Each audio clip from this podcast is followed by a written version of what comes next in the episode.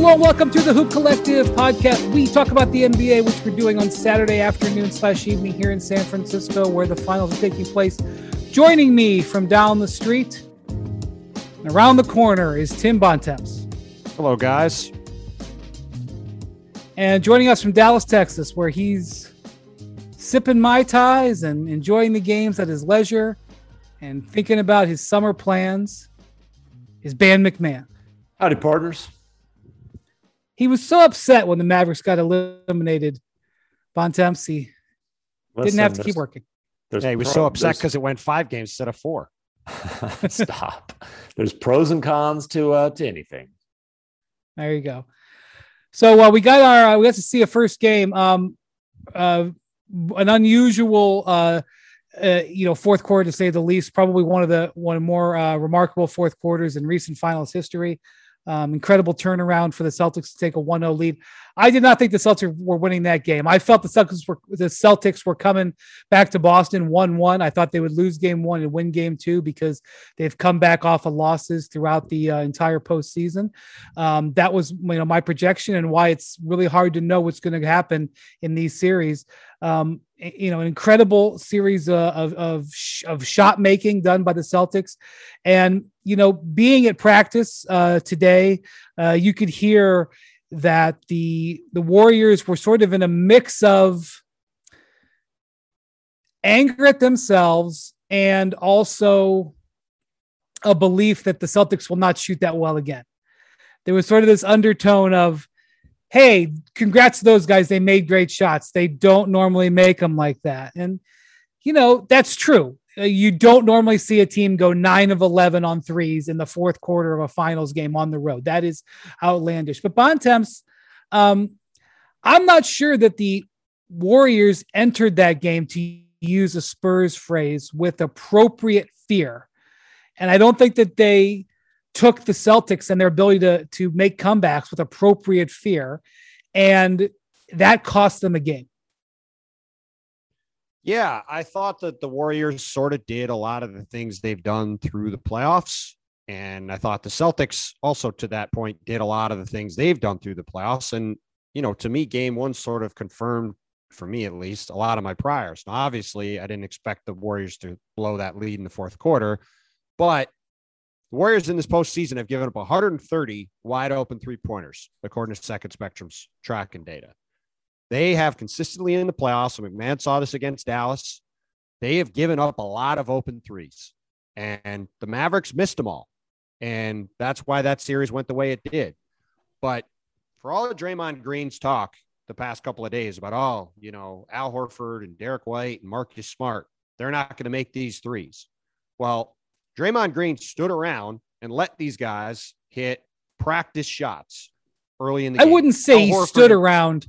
He did not. He played. He cheated. He cheated to try to make plays on Tatum and Brown, and then didn't respect them to get out to guard. He played a terrible game at both ends of the court, and a lot of that on the defensive end was absolutely not doing what he was supposed to be doing, and allowing Al Horford to just get one wide open practice shot after another.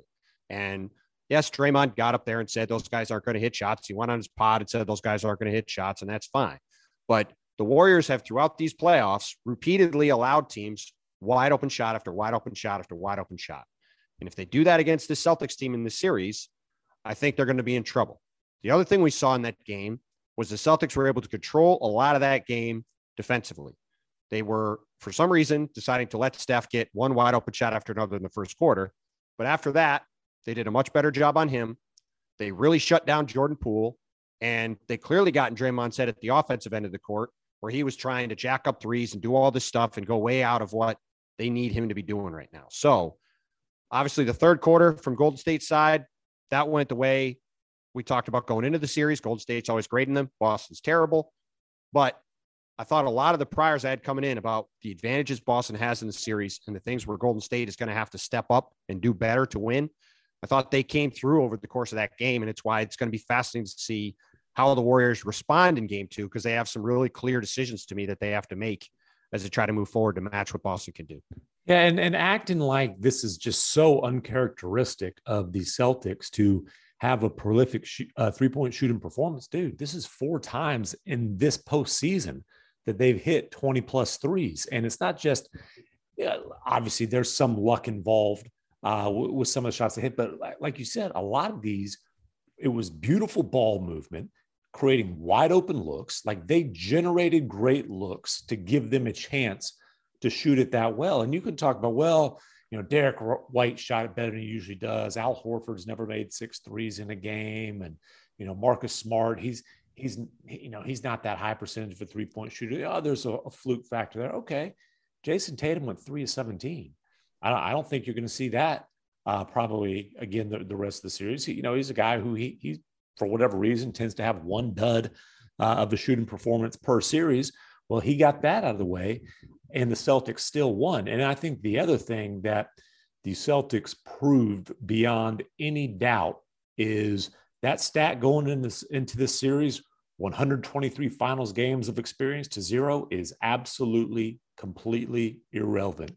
The Celtics are not going to crumble. They're not going to, you know, there's not stage fright there.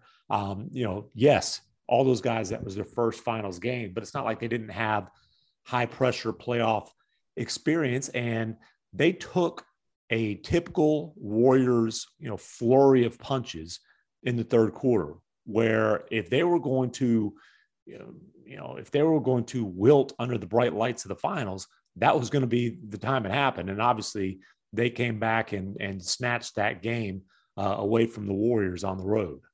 In my view, Steve Kerr is really going to have to roll up his sleeves and adjust what he did. When he got these guys back, you know, it's unusual that you would go from one game to another, even though the games were week apart, and you get 3 players that you didn't have back. And that's what happened when Andre Iguodala, Otto Porter, and Gary Payton all became available from being out. And so all of a sudden, he now had all these different avenues he could go down. And in game one, and I'm not even saying that this is wrong, he decided to go with Andre Iguodala. He played Iguodala way more than I thought he would. He trusted Iguodala in the fourth quarter. And, you know, the 40 to 16 in the fourth quarter, the 40 is stunning and the 16 is stunning. Yeah. And the 16 was partially because he had Draymond Green and Andre Iguodala out there. And for a while, he had him out there without Steph Curry. And that lineup was very easy for the Celtics to defend, and they weren't able to get any, advantage on the defensive end because they just didn't respect the outside shooting. So I would be very surprised if Andre Iguodala plays as much in game two as he did in game one. And I think that you will see, it's impossible those two, the Draymond and Iguodala, can play together like that without Steph. Draymond was 2 of 12 shooting. And I guess the correct answer is you're supposed to say, if you're left wide open, you have to shoot.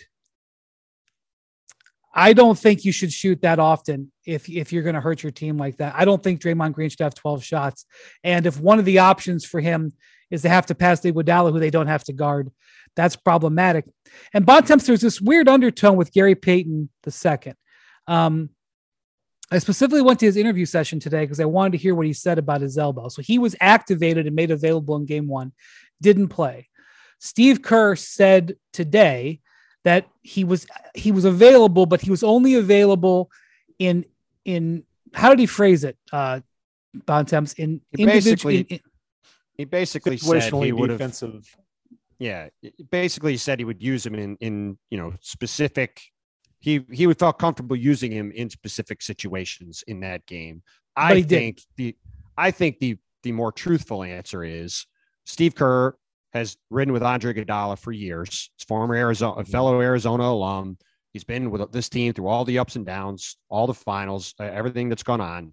And I think he trusted Andre Iguodala to get a shot first to play the minutes that I think Gary Payton is going to get in game two. And I think, when you start to look at adjustments, the first adjustment to me is get Gary Payton out there for chunks of this game to guard Jaylen Brown, because that game turned at the start of the fourth quarter when Jaylen Brown got whatever he wanted on offense, and there was nobody on the Warriors who was out there who could guard him.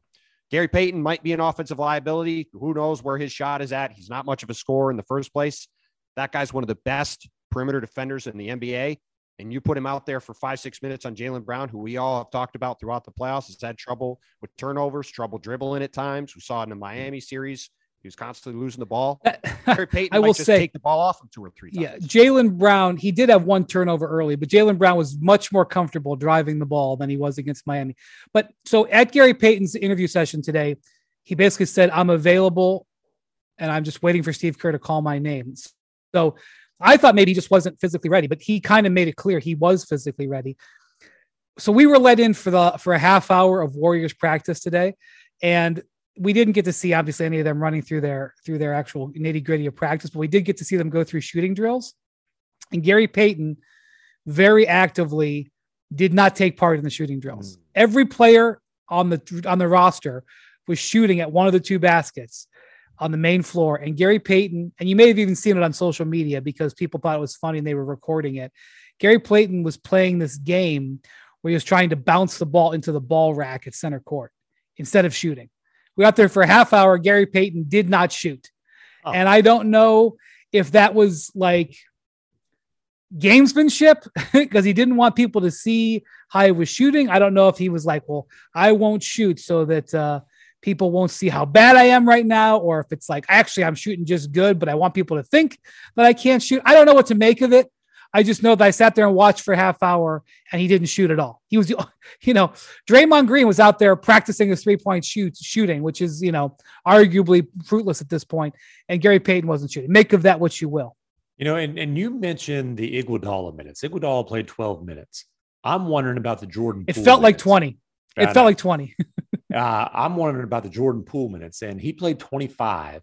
Plus minus in a single game can be wonky. We all understand that. But he played 25 minutes. They were outscored by 19. And I'm telling you, he was I think that plus minus is reflective of his performance. He was bad one play and horrific defensively. There was one play where Jaylen Brown went past him and he would have to be more aggressive to have been called a statue. Yeah. And Steph Curry was on the court and he saw Jaylen Brown. Jaylen Brown got a dunk. He gave one of these, like, for audio listeners. Yeah, what do you do?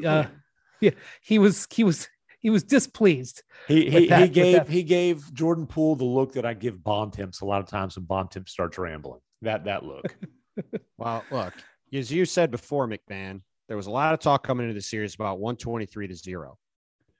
The Celtics guys have infinitely more playoff experience than Jordan Poole. Yeah, Jordan Poole looked very shook in game one. Now, we talked going into game one about how this is probably not going to be a Jordan Poole series because the Celtics have a bunch of big physical guys on the perimeter who can get into him, get into his airspace, can make it hard for him to get around. And we all know that he's not exactly a great defensive player, and that's being very charitable. And so he's going to be a target with the Celtics loving to target guys at the other end. Yeah.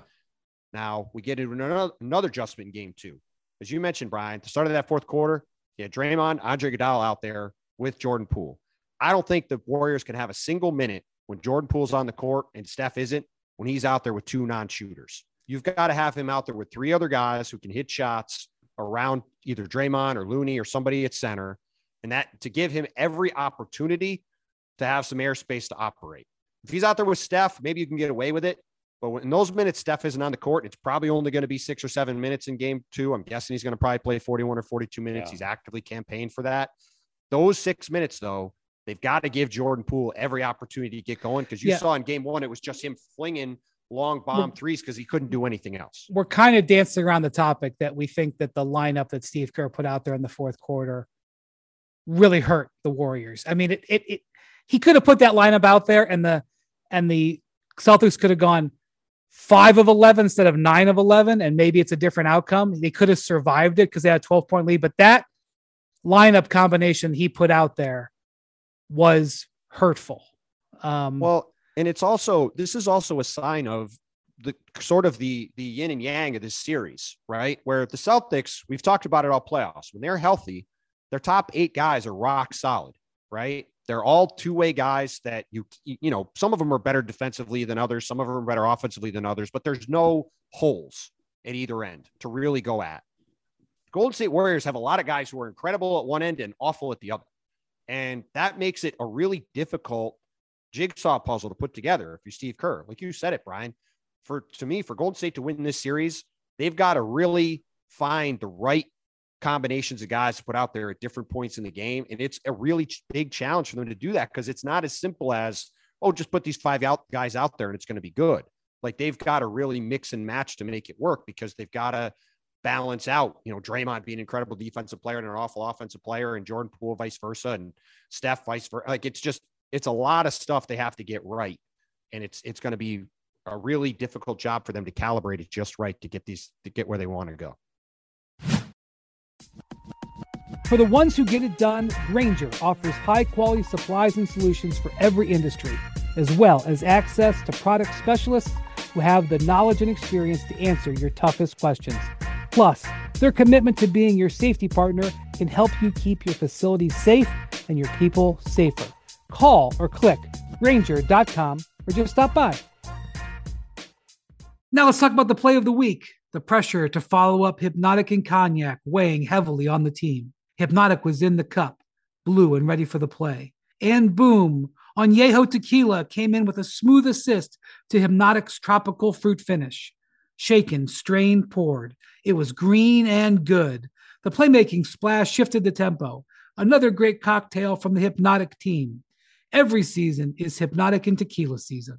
Hypnotic Liquor, Bardstown, Kentucky, 17% alcohol by volume. Hypnotic reminds you to think wisely, drink wisely.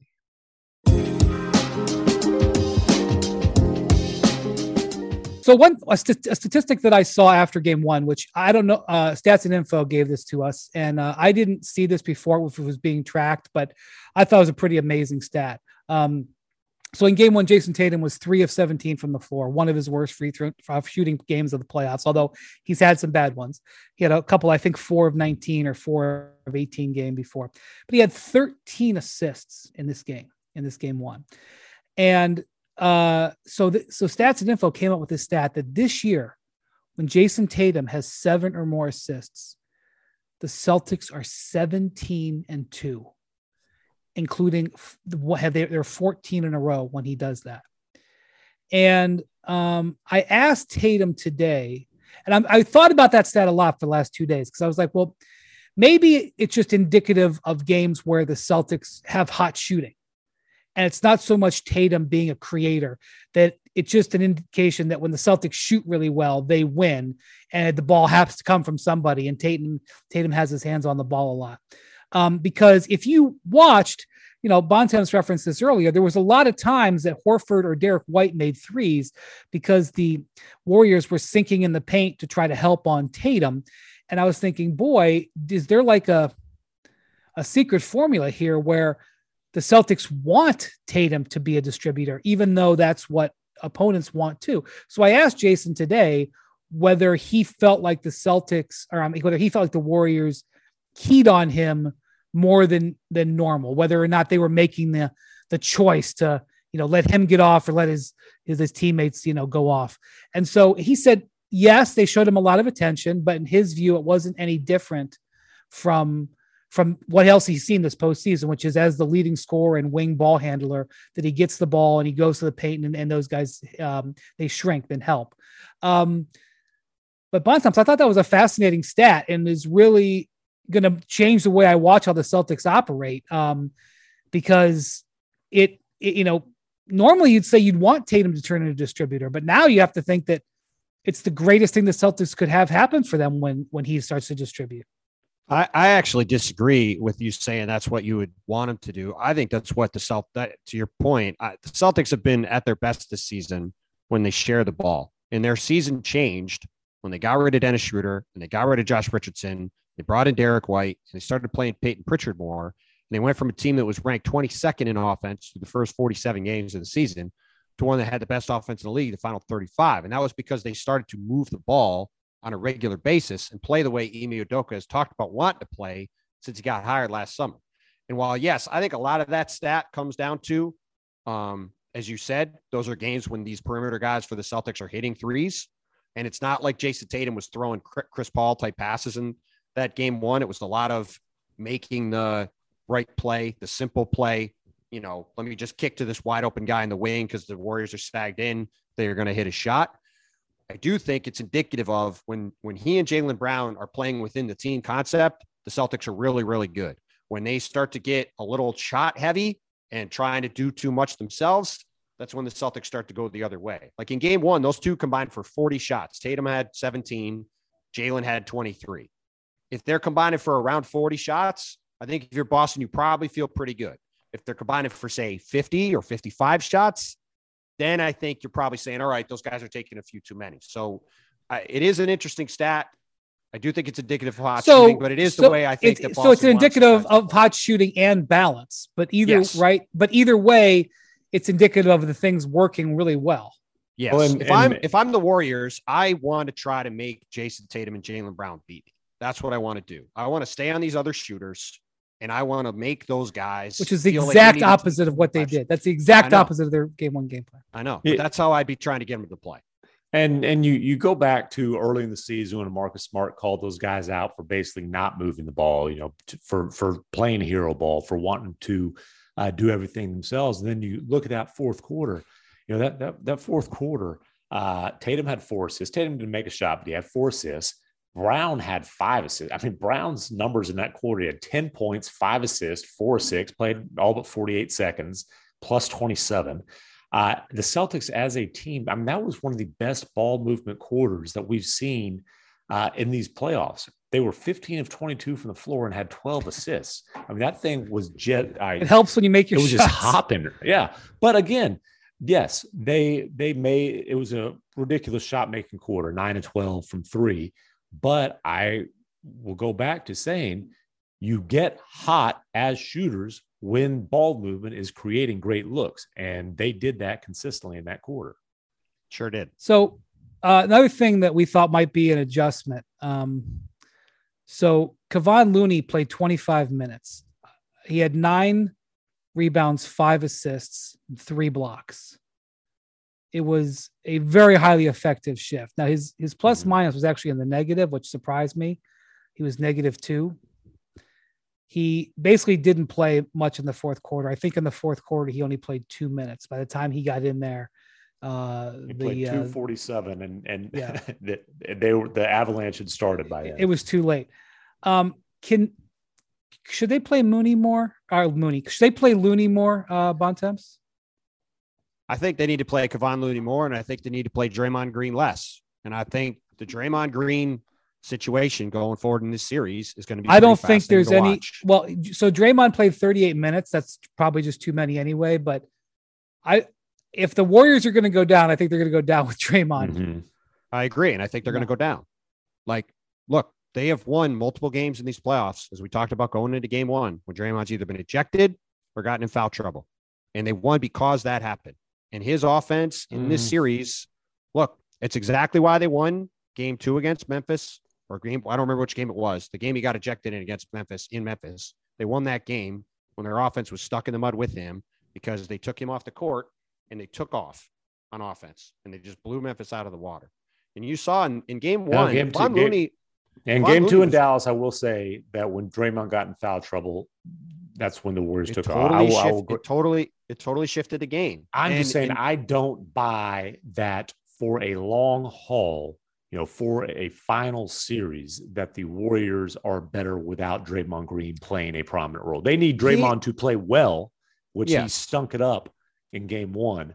But I don't think that the Warriors can beat the Celtics if Draymond's a bit player.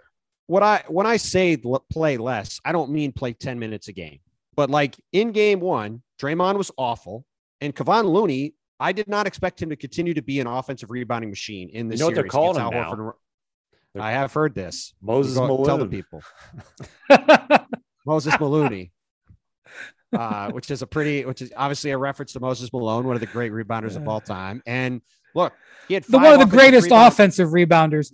The amount, like, I should look up how many more.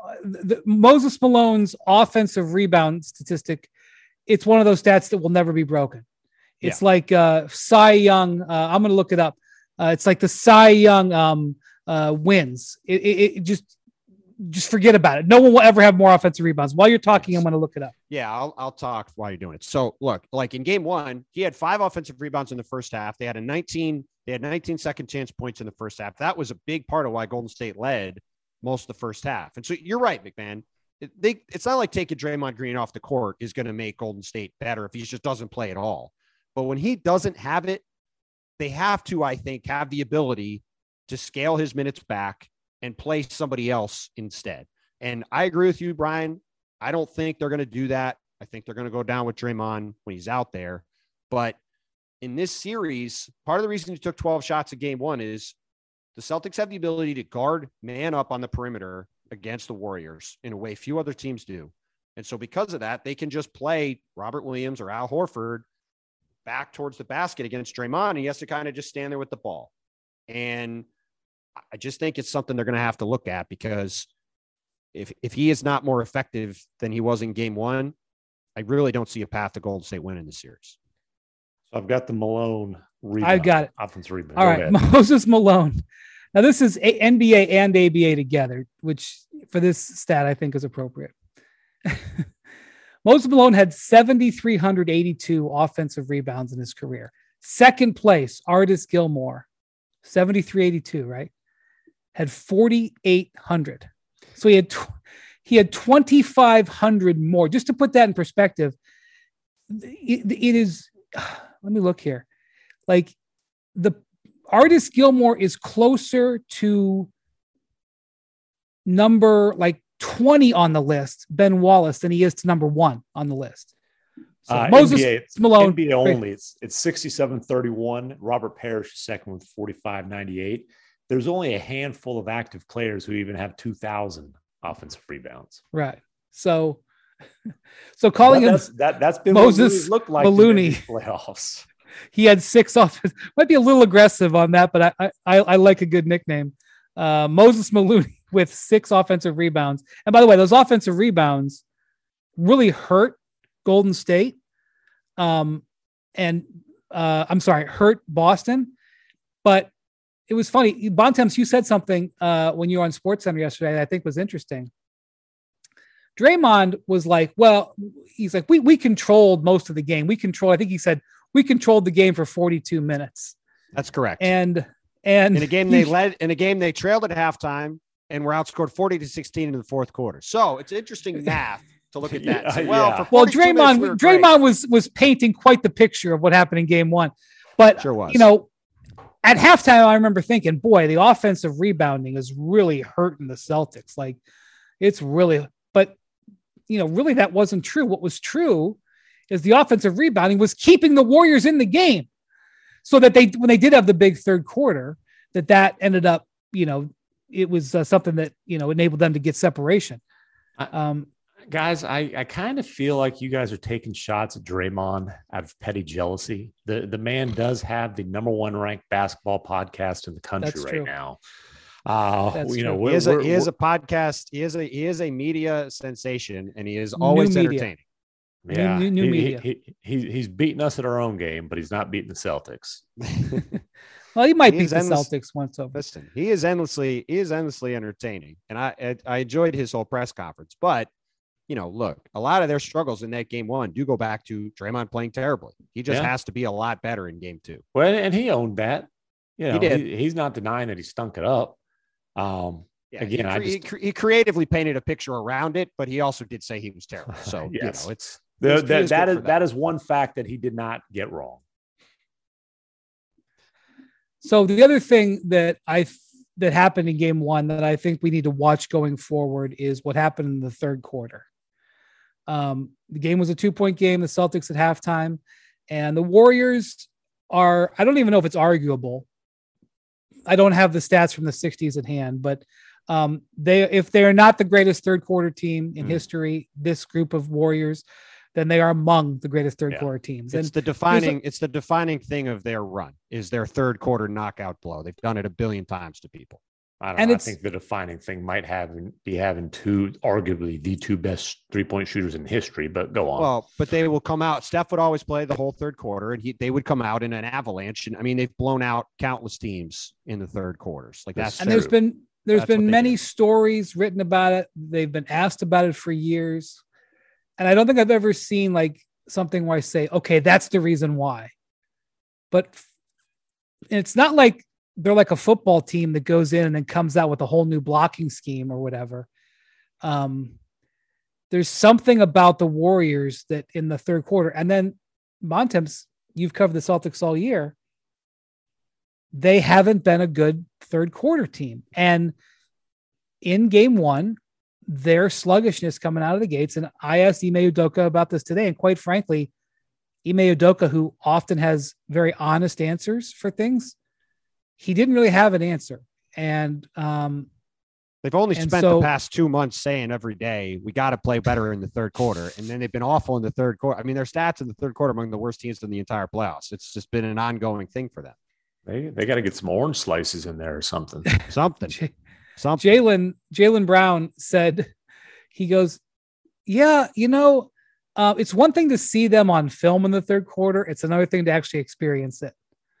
And, you know, this is one of the things about that I've seen about the NBA over the years. I've mentioned this on this pod before. Sometimes in the NBA, it blows you away the intricacy and background and detail that these teams go through for things. And sometimes it does the exact opposite. Sometimes you will hear and see things. You're like, seriously? Like, that's how much research you did before trading for that guy? Seriously? That was your game plan? Like I am constantly blown away by this. So I want to commend the NBA for allowing, because it's the NBA who approves the sound that you hear from the microphones of from the coach and the player. There's somebody from the NBA sitting in the television truck who gets to preview the sound and gets to say that goes or that doesn't go. And we've seen a couple of times this postseason where the NBA has approved really good sound. And the coach has an option of switching his microphone off. And I'm always seeing Ime switch it off. He keeps it in his front left pocket, and you could see him turning on and off all the time. So the coach can mute himself, but you know, the player can't do that. And so in the first quarter, you have Marcus Smart with really great and strategy that they allowed to talk, which is like this, you know, he said, we're not playing the Heat anymore. You cannot drop, you cannot fall back on the screens. Now, this is what I'm talking about. Like, to me, like, this is like the first line of the scouting report. Like everything you've done for 4 or 5 Steph guy, you don't want him to walk into wide open threes. Like you can't sag. And like, I mean, it was like 3 or 4. It's just like, what are you doing? I had multiple scouts text me asking, are the Celtics just going to let Steph shoot an open three every trip down the court? And I said, maybe. Seems to be the early plan. There was one that was a miscommunication, like 2 guys. You know, I don't know if they thought one thought they were switching, one didn't. I don't know what happened there, but 2 guys flowed away from them. But then the others, it was like they're just dropping back, letting them kind of comfortably come off the screen. Boom, right, knock it down. Well, that was one of the adjustments that the Celtics made by putting Al Horford at center, even though Robert Williams was very valuable. As you know, he blocked 4 shots and had like 4 alley-oops. Robert Williams, his tendency is to sink pretty far back. Yeah. He doesn't like to come out of even the foul line, whereas Horford is a lot more comfortable coming way up, even outside the 3-point line. And so I don't, you know, I get into X's and O's and I start to get embarrassed. Zach Lowe starts laughing at me when he's sipping his tea. But it was clear that adjustment. So I would say, like, I don't understand why the Celtics game plan wasn't more locked down against Steph Curry. Yeah. And I also would say the same thing about this third quarter. How are you guys not leaving the locker room, like bouncing off the walls, getting ready for this onslaught? But they weren't. And there's a lot of other stuff that they do really well. But for some reason, the start of the game, and the start of the third quarter, their focus on what needed to be done wasn't there. And I would advise McMahon that they, because you know the Warriors are going to clean some stuff up. If the Celtics are going to clean some stuff up in game 2, how about we start the game in the third quarter with a little bit more focus in our game plan? Now, granted, look, sometimes Steph is going to make the shot anyway, but let's try to start the game by following the game plan. Yes, Steph will make tough shots, but you have to at least make him take tough shots, because the ones he was getting in the first quarter, like those are the kind of shots that get Andre Iguodala the finals MVP.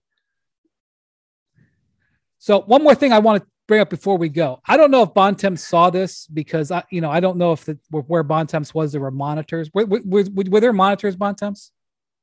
Yeah, but I'm not sure. I'm not sure what you're referring to. This the Steph ankle thing. Yes. Did you? I mean, okay. It's obvious that we know. Fine. No, that's what I'm talking about. We know Steph Curry wears ankle braces. Mm-hmm. Obviously, McMahon, did you see that ankle brace that Steph? His shoe came off midway through the game. Yeah, got his foot stepped on. I mean, obviously the man has had ankle issues. I have never. Maybe people are laughing at me. They're like air casts. Yeah, I mean, had you not seen it? I didn't realize this is what you were talking about. Had you not seen his braces before? But like, I'd seen his braces. I know he was wearing them, but I had never seen like what it looks like when his shoe is off. I am super duper impressed that he's still able to move the way he moves, playing with that on his ankles. I mean, I don't even know how to there's like two straps, like holding each side together, like crossed against each other. I have no idea what the tension is on there, but I imagine if it's that big and strong, the tension isn't loose. I mean, maybe I'd seen it before and forgotten. Maybe if you're a Warriors fan, you're like, oh no, we've all seen that for years. But I was like, whoa, look at that sucker. Did you see that, Bontemps? I've seen it before. I didn't see it in this game, but yeah, I mean, Steph, obviously, I mean, everybody knows his history with ankle injuries, and it is crazy the amount of time and effort and energy he puts in to both get on the court and to play with those braces. I mean, people see how fast he is, and it's pretty wild that he's doing it on ankles with those braces and everything he's been through. But again, part of the reason he's able to do that is, that's one of the reasons why he's one of the, name the number, but he's in the very high list of best players of all time for a reason. Yeah. And Jason Kidd, in the West Finals referred to Steph as the best conditioned athlete in the NBA. And that's why he can, I think the shape he's gotten, the work he's done on his body has helped him, as far as dealing with all the ankle stuff. And it's also why he can play 38 minutes and be running around without the ball. Like when he doesn't have the ball in his hands, he's working harder than when he does. No question. Now, I'm going to get a picture of this for you, Bontemps, and show it to you. That sound has to make you smile. It's the sound of another sale on Shopify, the all-in-one commerce platform to start, run, and grow your business. Shopify gives entrepreneurs the resources once reserved for big business, so upstarts, startups, and established businesses alike can sell everywhere, synchronize online and in-person sales, and effortlessly stay informed. Scaling your business is a journey of endless possibility. Shopify has the tools and resources that make it easy for any business to succeed, from down the street to around the globe. Reach customers online and across social networks with an ever-growing suite of channel integrations and apps, including Facebook, Instagram, TikTok, Pinterest, and more. Synchronize your online and in-person sales. Gain insights as you grow with detailed reporting of conversion rates, profit margins, and beyond. More than a store, Shopify grows with you. This is possibility, powered by Shopify. So go to shopify.com/hoop, all lowercase, for a free 14-day trial and get full access to Shopify's entire suite of features. Grow your business with Shopify today. Go to shopify.com/hoop right now. Shopify.com/hoop. Starting your own small business can be a total roller coaster. Between all the ups and downs, twists and turns, and highs and lows comes the actual business side of your business, which can really throw you for a loop. Luckily, with QuickBooks, you can get paid, run payroll, and know where your business stands from the start. So no matter how bumpy the ride gets, you can always stay on track. New business, no problem. Success starts with Intuit QuickBooks. Learn more at QuickBooks.com. QuickBooks Payroll, QuickBooks Payments, and QuickBooks Online account required. I said it'll be interesting if he can play 45 minutes in this series. Yeah, I mean, look, he's going to have to. I mean, Steph usually is pretty diplomatic about stuff, mm-hmm. right? And for him to come out after game one and basically say, "This is do or die time. I got to play," basically begging to play more minutes. Today, he said this was a come to Jesus moment. Yeah, I mean, Steph. Look, the Warriors realize I think the Warriors realize that if this is going to be a challenge in this series, and it's going to take a lot to beat this Celtics team. And it's a difficult matchup for them. Like I mentioned earlier, they have these guys that have very big strengths and very big weaknesses.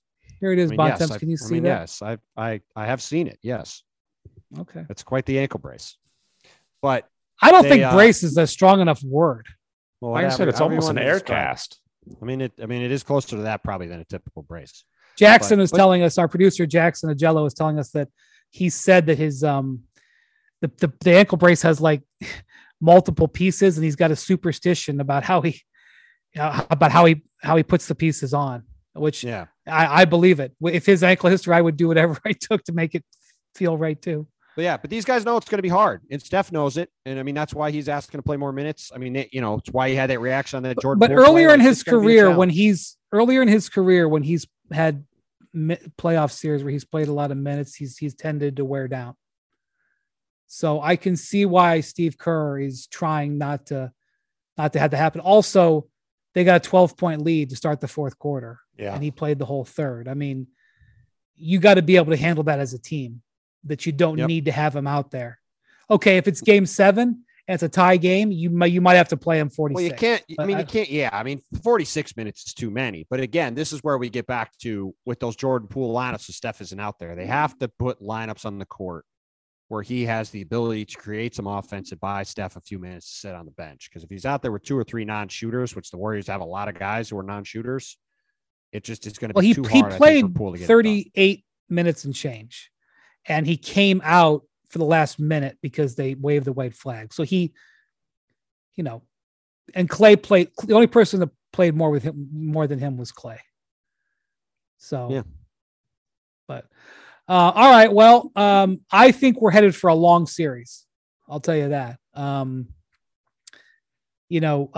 These days with difficulty with airlines, you can't just assume that you're going to be able to get what flights you want. So, and there's no change fees. Peeling the curtain back a little bit. I have booked my flights through Game 6. I have booked flights. I've booked them through Game 7. Well, look at you. Wow. I think it's going to be a long. I just think he just one-upped you. Well, I don't. I mean, I've obviously, clearly, I think Golden State has some things I have to work on, but I think anybody who thinks it's going to be an easy series either way is, this should be a long, fun series. And I certainly won't be surprised if Golden State wins comfortably in Game 2 and gets this thing even up. Quantity and quality. Yeah, right. Yeah, I heard from some people about that. All right. Thanks for listening and watching the Hoop Collective podcast. We will have another. By the way, I had Kendrick Perkins on the Hoop Collective post game after Game 1, and Perk is having a running conversation with me and a running conversation with some Celtics fans who were there, who are saying we love you, Perk, and a running conversation with Warriors fans who are saying we hate you, Perk. And where do you fall on that spectrum? Well, I'm just in the mix. I'm in the mix. I mean, love or hate. How do you feel about Perk? I love Perk. When I covered him as a player, he was always very, very, grim and hard to talk to. It had the mean mug face. But I always heard his teammates loved him. And I was like, really? He seems kind of like a off-putting guy. But since he's been retired, he's been great to work with. But Perk went home. Perk's not going to be at Game 2. Who's going to be the co-host tomorrow? Zach Lowe, who we normally do this with. Zach's on the East Coast. Zach's LC in Boston. What, you need to get old Cornbread Maxwell after the quote that he gave you about the Lakers offering the Lakers a chance to sniff his posterior. If the Celtics win tomorrow, you should just have Stetrick on there. If I had Cornbread Maxwell on there, I don't know what he would say because. Well, that's why you got to have him on there. I wrote this story that came out today on Saturday about how the Lakers, a lot. I don't know. I can't speak for the fans, but a lot of former Lakers who I talked to really don't want the Celtics to win because then they would get the 18th title, and they've been for decades trying to catch and pass the Lakers. And since 2000, the Lakers have won 6 and the Celtics have won 1. And after since the 60s. It hasn't been tied since the 60s. So it's been tied for the last 2 years. The Lakers thought this year was going to be the year. They thought Russ was going to be the guy to carry him over the threshold. Boy. They were going to get the 18th star at center court at Crypto.com Arena. And instead, it looks like the Celtics might be able to do it. They're 3 wins from doing it. So the Lakers came closer to getting 18 wins. I talked to Magic Johnson before the game. I was talking to Mychal Thompson. I talked to some other people. I talked to like Steve Kerr and Clay Thompson, who grew up as Laker fans who hate the Celtics when they were kids. I talked to some Celtics players, and I wanted to ask Cornbread, because Cornbread Maxwell has had a years-long running back and forth with James Worthy about this exact topic. They talk trash to each other over media. They talk trash to each other in person about the Lakers Celtics. And so I just happened to get Cedric for the interview, like about 20 minutes after the game. And he was still feeling himself from that big victory. He said, "You tell James Worthy when we win this championship, he can smell our ass on the way by." And listen, I'm standing there in front of him holding a tape recorder. He knew 1,000% he was on the record. Oh, Cedric is never once scared about being on the record. He's going to say what he's going to say all the time. Well, the best is that he sits a couple of rows in front of us in Boston. He doesn't sit close to us on the road, but like he's sometimes like the radio broadcast, Celtics radio broadcast is going on. Sean Grande is doing the radio broadcast, and Max will be like somewhere else.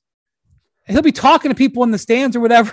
Like there'll be 2 possessions into the third quarter, and then he comes in and sits back down. I mean, the guy is a legend. But he is a legend who acts like a legend. That was a really good quote. All right, thanks for listening to Hoop Collective. Thanks to Jackson. Thanks to the Tims. We'll talk to you after Game 2. Who knows who will be next to me? I got to figure it out, and then we'll talk to you again. This group will talk to you the day of Game 3, which will be next Wednesday. Have a great weekend, everybody. Adios, amigos.